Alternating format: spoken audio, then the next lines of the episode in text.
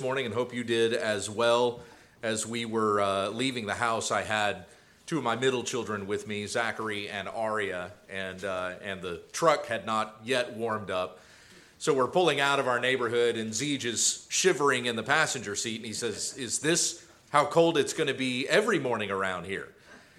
I said, Zeej, do you not remember what Kansas was like this time of year? How cold it was? Uh, my in laws, uh, Becky's parents, her dad is a pastor at a Wesleyan church, and they've actually already canceled church once this season because of snow and ice.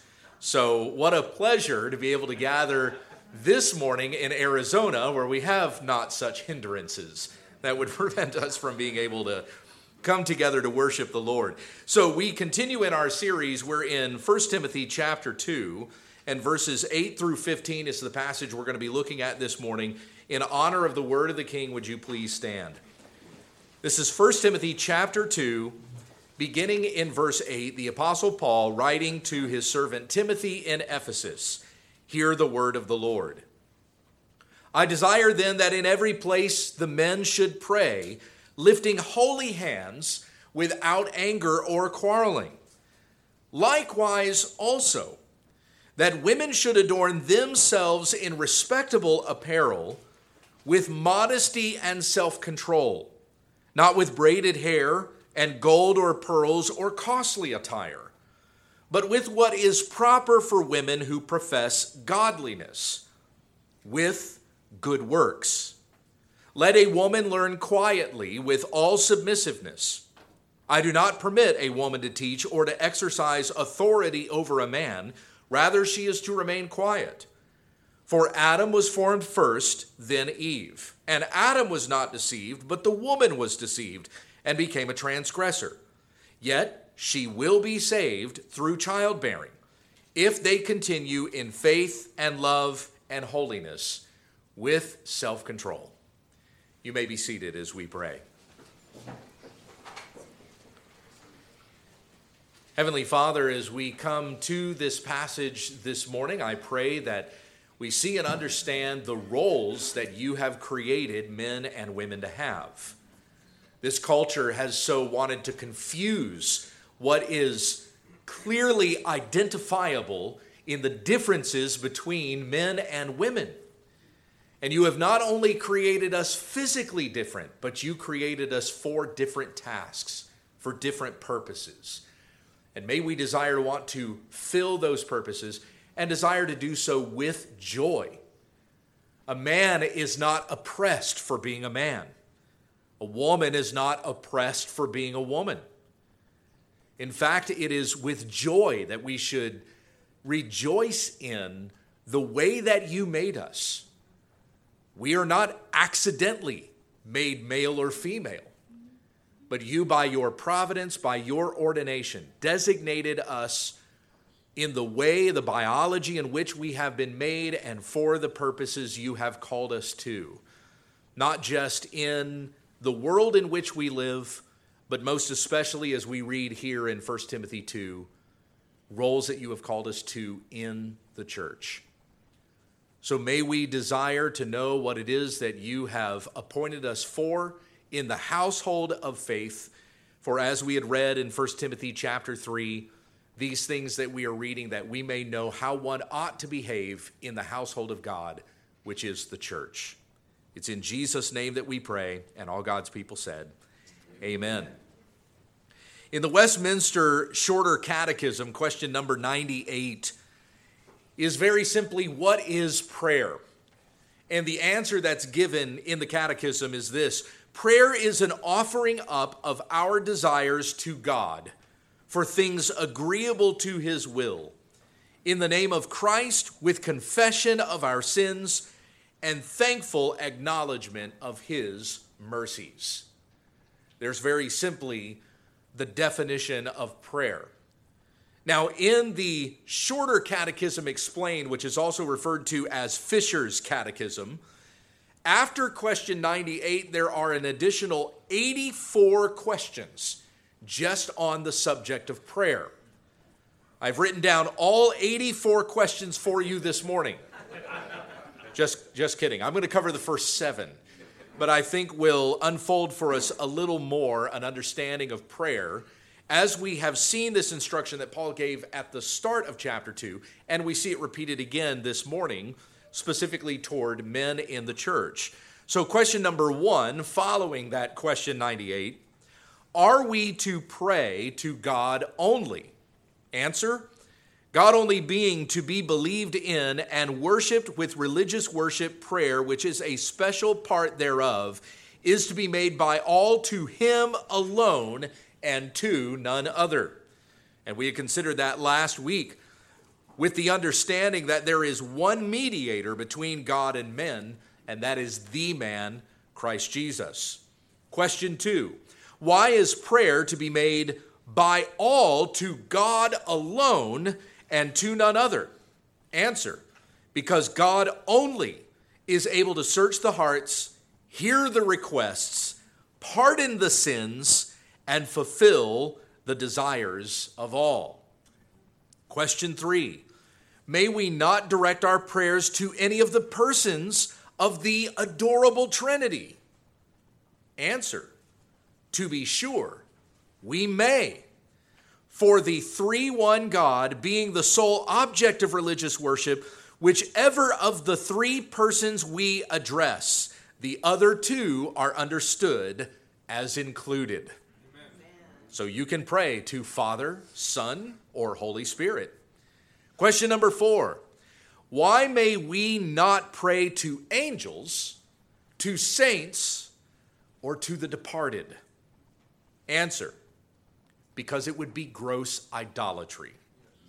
They being but mere creatures, nor can they supply the wants, nor remove the miseries which sin has brought upon us. Question five do we pray to God to inform him of what he knew not before? Answer not at all. For from eternity, he knew all the thoughts that should ever pass through our minds in time. Question number six Do we pray to him that we may offer or, or, we may alter his mind or incline him to anything which he was formerly unwilling to grant? Answer no. For with him is no variableness, neither shadow of turning, James 1:17. But we pray to him that we may obtain what we know and believe he is willing to confer this is the confidence that we have in him that if we ask anything according to his will, he heareth us. 1 John 5:14. Lastly, question 7. What are the several parts of prayer mentioned in this answer? Answer, they are these 3. Petition, confession, and thanksgiving. And that was the very instruction that we saw at the start of chapter 2 last week. After Paul had opened this letter telling Timothy, don't let anyone teach any different doctrine, but continue in the sound words of the faith that you first heard in the gospel that was proclaimed. Once that order of business is taken care of, we're making sure that the doctrine in our church is sound. Then Paul gives instructions to the members of the church and the first instruction that is given in chapter 2, verse 1 First of all, then I urge that the people pray. And we heard it said this way I urge that supplications, prayers, intercessions, and thanksgivings be made for all people, for kings and all who are in high positions, that we may lead a peaceful and quiet life, godly and dignified in every way. And after that imperative, that exhortation is given to the whole church, we break it down now to specifically men that are given instruction and then followed by women. As you consider our outline for the passage this morning, as we come back to verses 8 through 15, we see first of all an instruction for men to pray. That's in verse 8. Secondly, you have an instruction for women to be modest and that is in verses 9 and 10. And then next, 11 to the end of the chapter, pardon the bluntness for point three, but we have an instruction for women to be quiet. And I will explain that further so we don't just end with that bluntness there, but that is nonetheless the summary of the instruction that we have there in verses 11 to 15. So, once again, summarizing an instruction for men to pray, an instruction for women to be modest, but then an instruction for women to be quiet. And in fact, there is an instruction here for both the men and the women to be quiet. It is stated uh, in a way toward men that is more subtle, but then more directly to the women. And we'll consider why Paul features it that way as we come into these instructions specifically. But let's come back to instruction one. So, what we have here in verse 8, Paul's statement, his exhortation I desire then that in every place the men should pray, lifting holy hands without anger or quarreling. Now, first of all, he has I desire. Paul is speaking with the authority of an apostle of Jesus Christ. He stated his authority of apostleship from the very beginning. We even had a statement of, uh, of contrast between him and those false teachers. They spread lies, and he said of himself, I tell the truth, I am not lying. So, this being one who stands in the presence of Christ Jesus, who has been appointed by Christ to go and preach the gospel, to give exhortation to the churches, whatever word would come from the mouth of an apostle would be every bit as authoritative as the word of Christ himself. So when Paul makes this expression here of I desire, it is not simply Paul speaking of his own fleshly expectations of what he would like a church to look like. And that's, I think, the way that we all express ourselves. I, I, want a church that looks like this. Some of those things very good if they're grounded in Scripture. Other things uh, just uh, can be opinions. You can take them or leave them. Others probably very bad if they oppose what the Scripture says. But Paul is speaking here under the authority, uh, uh, the authority of apostle. It's not just simply the desire. He's not daydreaming about what he wants a church to be but he speaks what Christ intends his church to be. And so saying, I desire then that in every place the men should pray. Now, that statement in every place is kind of curious. You might think that Paul's instruction would be that men should go everywhere and pray. And that's most often the way that I've heard this verse interpreted. Men need to be willing to pray everywhere. And I would say that's not too far from uh, the case. That's certainly wise for men to be able to do that. In my role as a pastor, I've prayed in all kinds of places. I've prayed in at the beginning of town council meetings. I had the opportunity to go to the governor's mansion in Kansas and play piano at a dinner that he had, and he asked me to begin the proceedings with prayer. I have had the opportunity to pray even in public schools, believe it or not. They've invited me to come in and pray. So we should be willing to pray anywhere, but that's not really the directive that Paul is giving here. When he says, I desire then in every place that the men should pray, what he's actually saying is that this is an instruction that he gives to every church. It's not an instruction that's limited to Timothy and to the church that he's pastoring in Ephesus. But the statement of in every place is these instructions that I'm giving to you here are applicable for every church. And so, even through the Holy Spirit to this very day, in this very place, we are reading an instruction that the Spirit of God even desires for Providence Reformed Baptist Church in Casa Grande, Arizona. This order that has been given, this exhortation at the start of chapter 2, I urge that supplications, prayers, intercessions, and thanksgivings be made for all people, is now narrowed down and directed to the men to lead that example.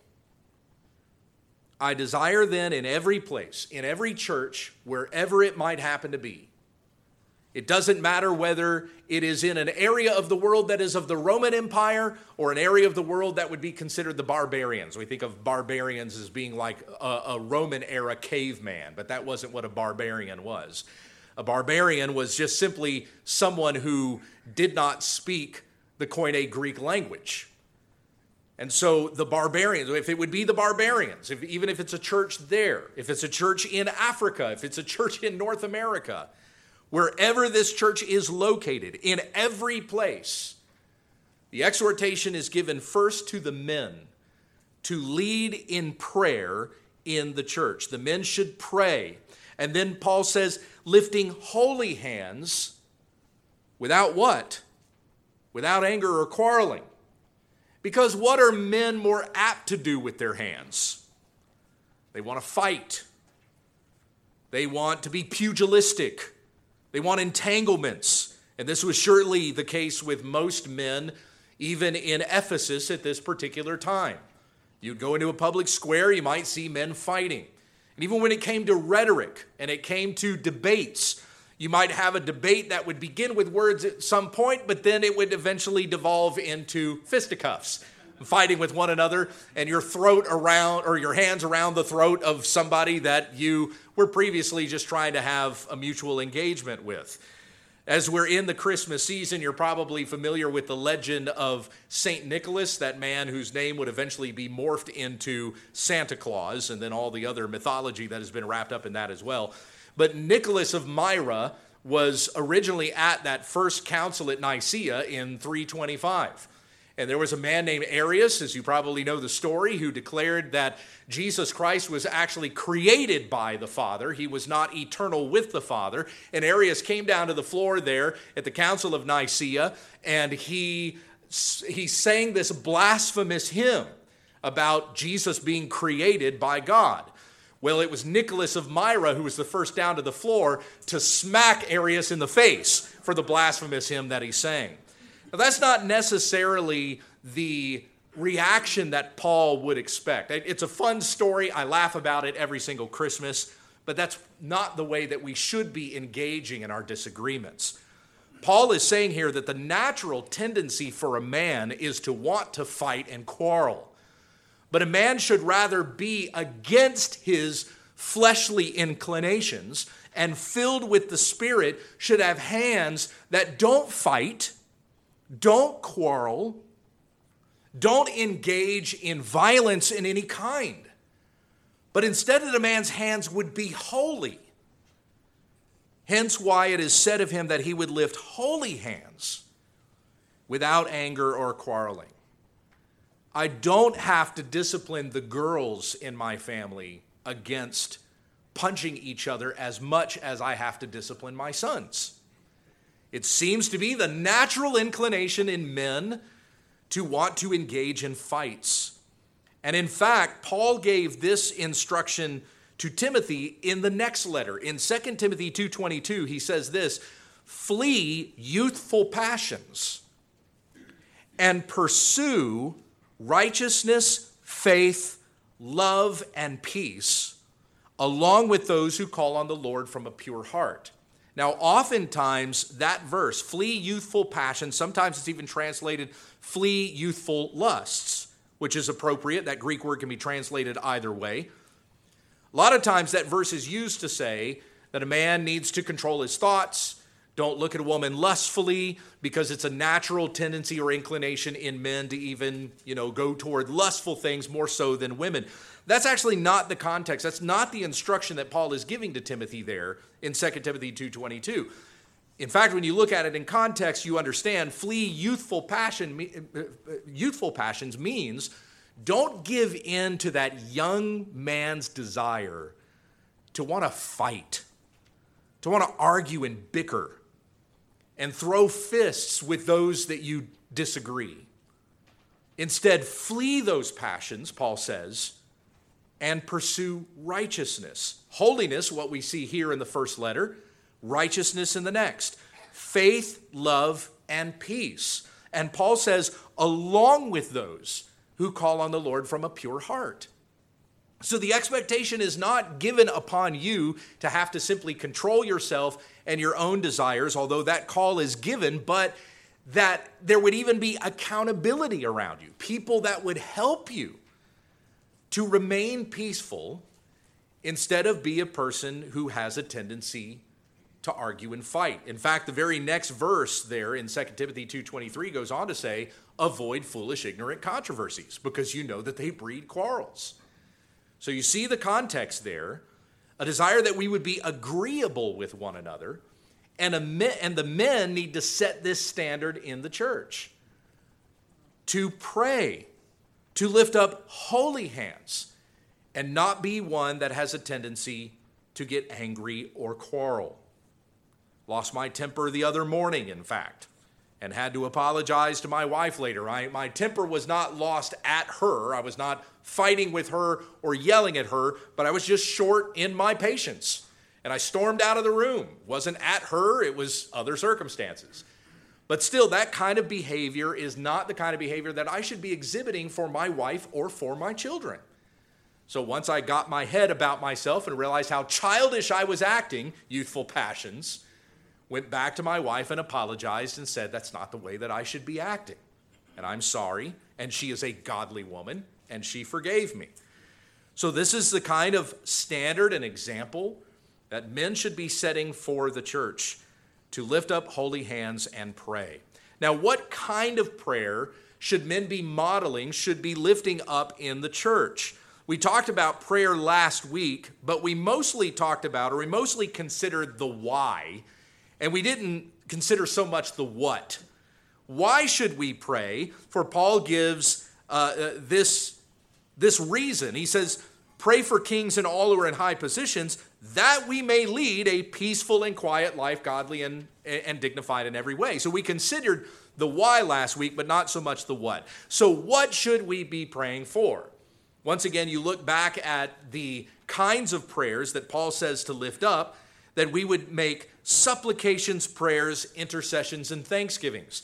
So we would confess our own sins before God, we would ask of God, we would intercede, praying on behalf of another, and we would lift up praise. For as we read in the Catechism just a moment ago, the different kinds of prayers that we would lift up include intercessions, confessions, and even thanksgivings, that we would give praise unto God.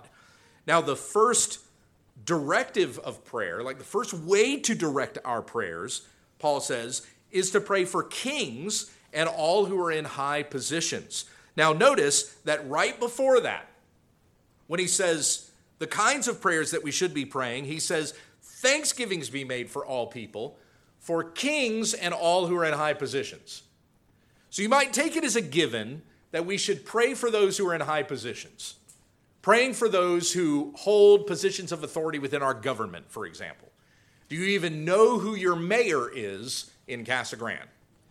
Do you know who the governor is of Arizona? Do you know who your elected representatives and senators are that you may pray for them, like on the state level and then on the federal level? Of course, you know who the President of the United States is, who the Vice President is. Do you pray for them? Now, let me ask you this question. You might be convicted enough already. I've not prayed, I don't pray for them at all. I would rather not think of Joe Biden and Kamala Harris. Maybe that's what pops into your head. So let me convict you further. Are you thankful for them? I don't know if you remember back to the summer of 2020. It would be hard to forget.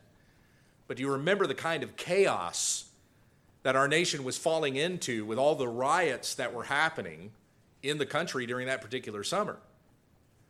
That's but a taste of what our entire country would be like without governing authorities. It would just be anarchy and chaos.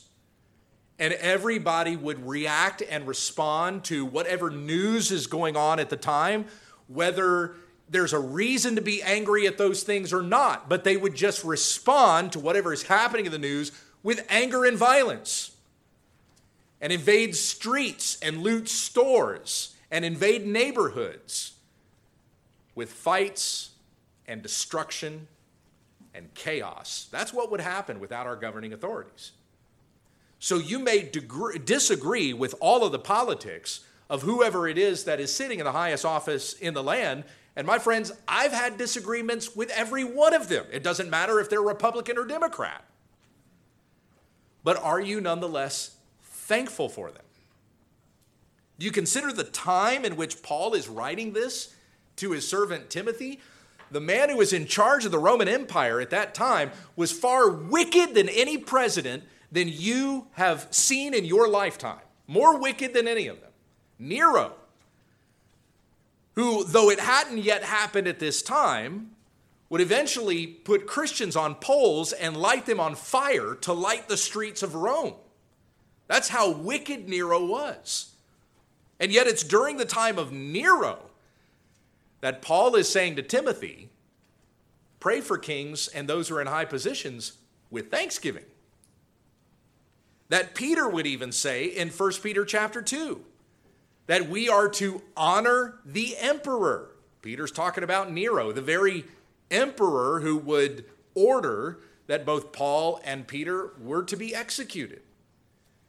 And yet you have these apostles telling the church that even these men have been appointed to their positions by God, and there needs to be a degree of thanksgiving for them, even by the Christian.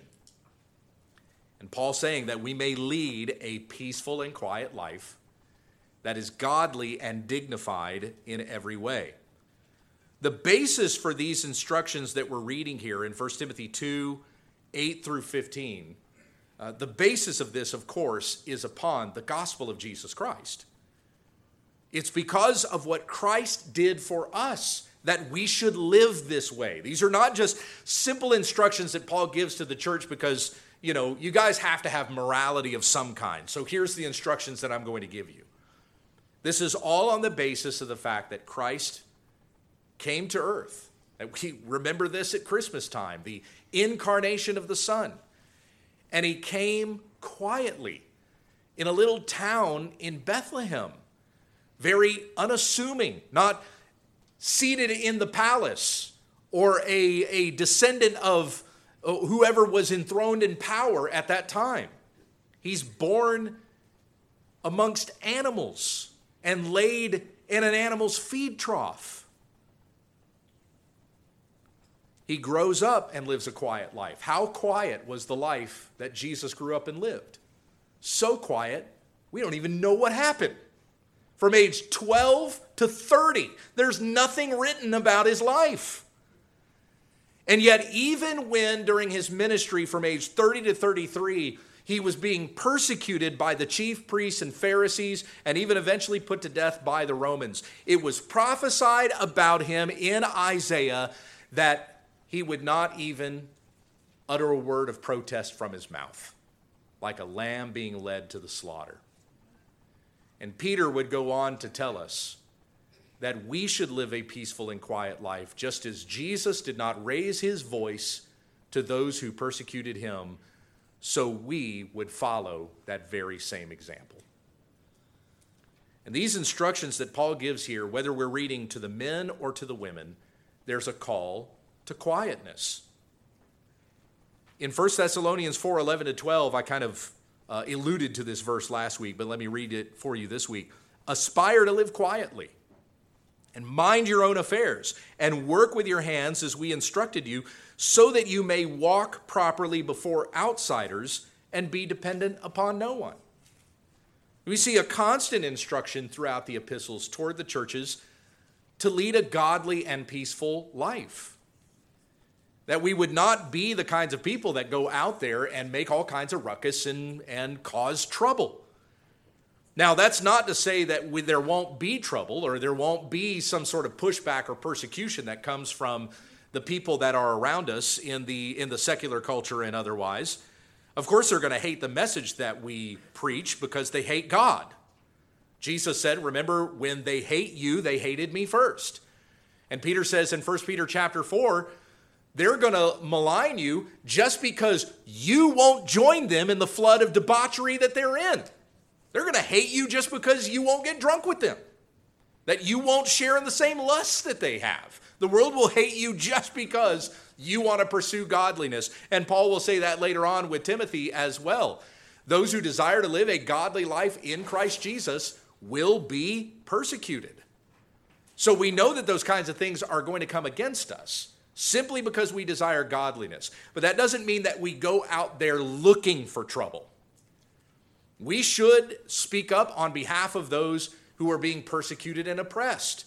Like, take, for example, the fact that there are still thousands of babies dying every single day in this country by abortion. Why would we stand before governors and kings and so on and plead on behalf of the unborn? Well, because the scripture tells us to. In Proverbs 31, speak up for the mute, for those who are destitute, and judge righteously, we're told there. So we should do those things. The world is going to hate us for that, but we don't go looking for trouble. We're not trying to stir things up. We're not trying to be a nuisance. Those things are going to find us anyway, just because we desire godliness and holiness. Going back to 2020 again, when the order was given by the governor in the state of Kansas that churches basically had to be shut down. She said they could still gather, but in groups of no more than 10. I talked to my elders of the church first, those men that we that I was ministering with in the caring of the souls of the people in my church. All this going on because of COVID, by the way. I just kind of took that you knew what I was referring to. But I talked with the elders first and I said to them, listen, here's what I'm going to do. I'm not closing the church, period. We're not closing the doors. We're not going to limit it. I'm not going to tell anybody that they can't come here. I can get to church on Sunday morning. The doors are going to be unlocked. Whoever wants to come can come. We're not going to say that you have to come, uh, nothing of that nature. We're going to leave it upon each person to decide on their own. But the church doors are going to remain open. And the elders considered that that was good and they were with me on that 100% of the way. We were never in compliance with the governor's order. We always had more than 10 that were in church. But I didn't make a public case out of it. We did what we ordinarily do every single Sunday. We gathered together for worship. There was another pastor in town who complied with the governor's order for a few weeks, but then he had enough of it. And he decided he was going to make a public case out of it. He started an online website. He got on social media and he said, I'm defying the governor's order, and here's what it is that we're doing. Got himself in quite a bit of hot water. He was in the statewide newspapers. His defiance of the governor's order even made it all the way to the Telegraph, which is a UK newspaper. So now it was international news that a church that was just five blocks down from ours was now making this defiant thing against the governor and was saying, "No, we're going to have church. We're going to gather on Easter Sunday, and we're going to we're going to pack the pews." Well, because it was international news, the sheriff in our community said, "Well, if he does it, he's going to get arrested." There were police in the church that morning ready to arrest people who came in uh, if if the number exceeded more than ten. There were more police officers there than there were people who came to church that morning.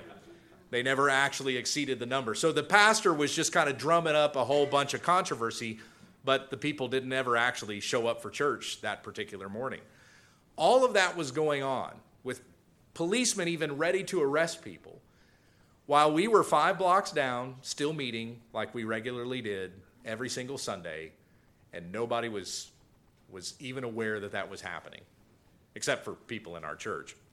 And there were some in the community that came too because all the rest of the churches were shut down. They wanted to worship God, they wanted to worship with the saints. So they went to the church where we had decided that we were going to fear God and not man.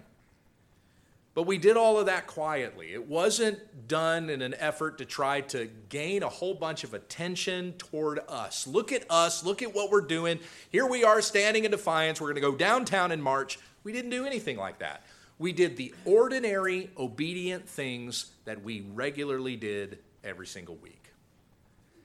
And that is what God is calling the men and women to hear, even in this passage. That you would do the expectant things, the ordinary things, the holiness things, those things that God has instructed us to do we would do it without fanfare. We're not trying to call attention to ourselves. You consider the passage that was read this morning, instructions regarding prayer in Matthew chapter 6. Don't be like the hypocrites who go out into the street corners and call all kinds of attention to themselves. Jesus said, I tell you, they've received their reward in full. That's a scary phrase. If what you wanted was the attention of others, you got it, and that's all you're going to get. but our desire is to please our Savior. He who gave himself for us, who died on the cross for our sins, and rose again for our justification, so that all who have faith in Jesus, our sins are forgiven and we have eternal life with God.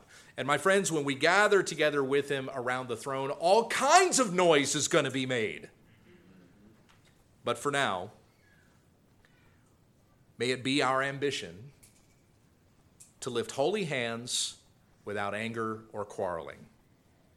And then an instruction from there, this, this is just the men we've been talking about here. From there, we have an instruction that is given to the women that they should adorn themselves in respectable apparel with modesty and self control, not with braided hair and gold or pearls or costly attire, but with what is proper for women who profess godliness with good works. Now, you'll notice that both of these instructions here are with regards to pursuing holiness. We have that the men should lift holy hands, and the women should profess godliness. So, both of these instructions coming to the same thing men and women. These are instructions for men and women professing godliness, which should be our desire that we would grow all the more in Christ likeness. Godliness, the definition of that word is just very simply being like God. Holiness, the same way. Holiness is a set apartness. So, as you see the instruction that has been given to men to lift holy hands without anger or quarreling, I said there's kind of that natural tendency among men to want to fight and quarrel and bicker with one another and, and so on and so forth. We, uh, we see that among men, and you see that in our culture that that is a natural tendency among men. It's a natural tendency for men to want to fight, it's a natural tendency for women to want to be loud and draw attention to themselves by what they wear and how they present themselves. If you don't believe me, go on Instagram. I don't, uh, I, I don't encourage you to go very far, but it doesn't take very long before you're surfing some of these social media sites and you'll see how much women will present their bodies to gain a lot of attraction from those people who are surfing on these social media sites. So Paul tells women that in their pursuit of godliness, to want to be Christ like, their holiness, to be set apart from the rest of the world, is going to look like this. Likewise, also, that women should adorn themselves in respectable apparel.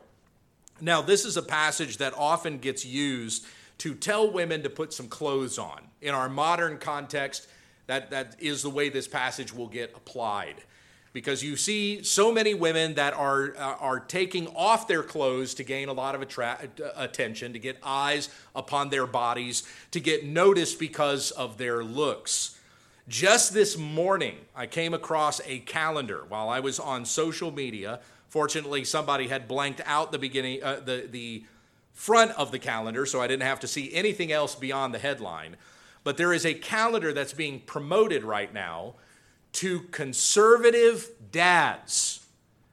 That is a swimsuit calendar of conservative women. Conservative.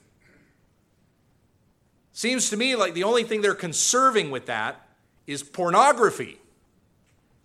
But nothing is being conserved in the sense of value. Suddenly, what what the conservatives were supposed to look like apart from the liberals, we now look like the liberals. You know what I mean? Like it used to be the people on the left or the liberals who were indulging in pornography and the hypersexualization of our culture, and the conservatives at some point were standing on the rampart saying, No, we should not be doing this. This is rather something that is intended for a husband and a wife in marriage. And let's not sexualize ourselves and present ourselves as objects to be lusted over before the rest of the world. Now the conservatives are doing it. And there's nothing conservative about that. It is wickedness that is parading itself, seeking attention, seeking eyes. Look at me, worship me, desire me. And yet, Paul's instruction for women here is to adorn themselves. So, like I said, this passage will get used and applied to the way that women will present themselves immodestly in our culture today. And the pushback that you will hear on that is that women will say, no, that's, that's not what this passage is about at all, because you see that Paul says that the women were wearing braided hair and gold and pearls and costly attire. So, really, they're wearing too much clothes when Paul is telling them to be modest, so it's improper for us to take this passage and apply it to a woman who is not wearing enough. But you'll notice that the very beginning of the instruction in verse 9 is this likewise, also that women should adorn themselves. So put clothes on. First of all, she should be covered. That's the first part of the instruction. But when she covers herself, to do so in respectable apparel. Now, what do we mean by respectable? You're going to wear something that is worthy of being admired, not something that looks slutty or like a prostitute. But you're going to dress in a way that is respectable. It's worthy of being admired, something that is worthy of imitation.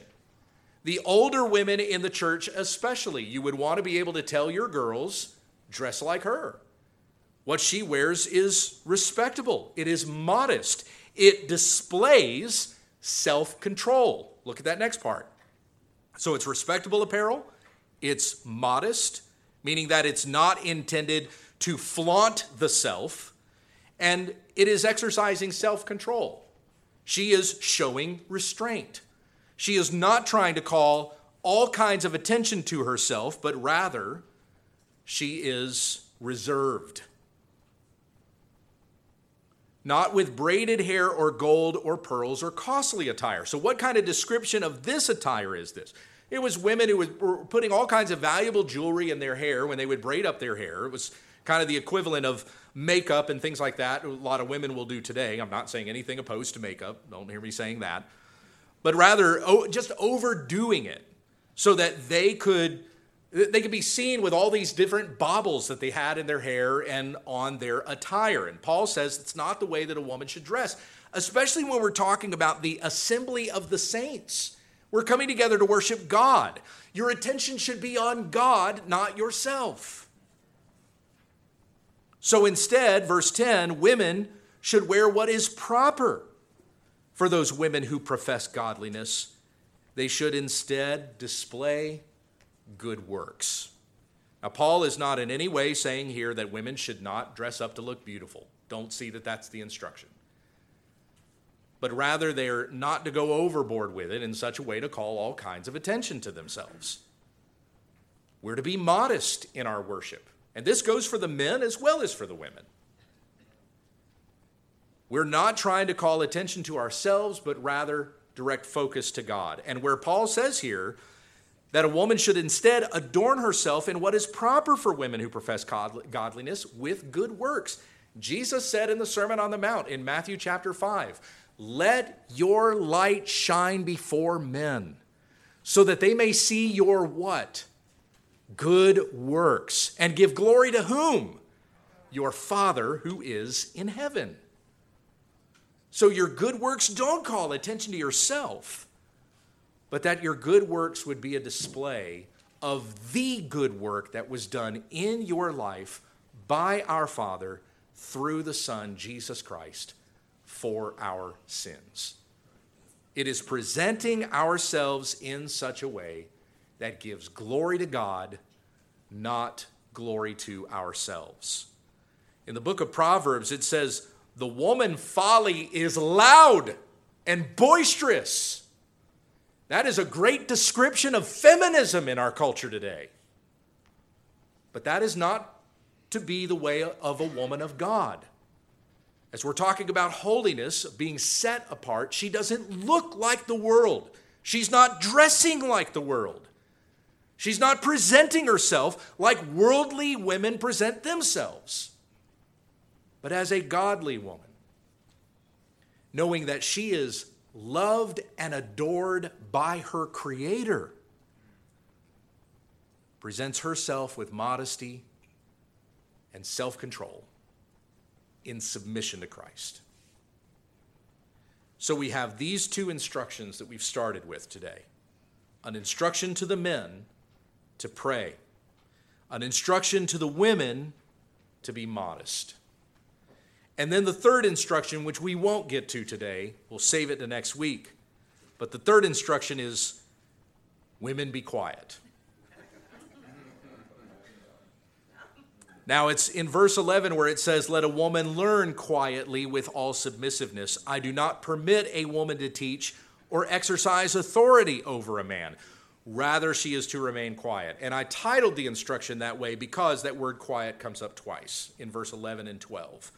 Let a woman learn quietly in all submissiveness. Rather, she is to remain quiet. And we'll expound upon that more next week. But notice something, ladies, so you don't feel like this is some sort of oppressive command that's being given to you. In verse 11, it says, Let a woman what? Learn. That was huge at the time that Paul wrote this. Because where did the women sit in the synagogues? Outside. And here in the assembly of the saints, of the church that's gathered together to worship the Lord, guess what? Bring the women in and let a woman learn. Let her sit with the men and raise up her voice with the men to God who made man and woman in his image. That we may worship God together and demonstrate as the saints, men and women, the goodness of God who has reconciled us to himself through his Son, whether male or female. So there is nothing here in this instruction that would have been oppressive to a woman at this time. Rather, she would rejoice to hear. Let a woman learn. But she doesn't hold the position of authority. Again, that is something that God has designated for the men and why the instruction is first given to men. In every place, the men should pray to set the example of prayer for the saints in worship. So, men and women, I think there has been enough that we have considered today to lay hold upon us and convict our hearts. The responsibility that you have as men and the responsibility that you have as women to even present yourselves physically in such a way that demonstrates a holiness and a reverence unto the Lord, let alone the spiritual attitude that we should all have in our hearts, that Christ would be glorified. Next week, we'll get to that second part with the instructions that are given with regards to verses 11 to 15, and that will be in the context of the instructions for overseers in the church in chapter 3, verses 1 through 7. In the meantime, we pause on this particular passage of Scripture that we may partake in the Lord's table. And we would remember through this ordinance the body that was broken for us and the blood that was spilled for the forgiveness of sins. Remember once again it being said to us that Jesus raised no protest to these things, but he gave glory to his Father. He did it all for the glory of the Father. And so we likewise, when we eat of this bread and drink of this cup, we do it to the glory of our God. Let us take some time, a moment of quietness, to confess our hearts before the Lord. And while we do that, if the elders would come in preparation for serving the Lord's table.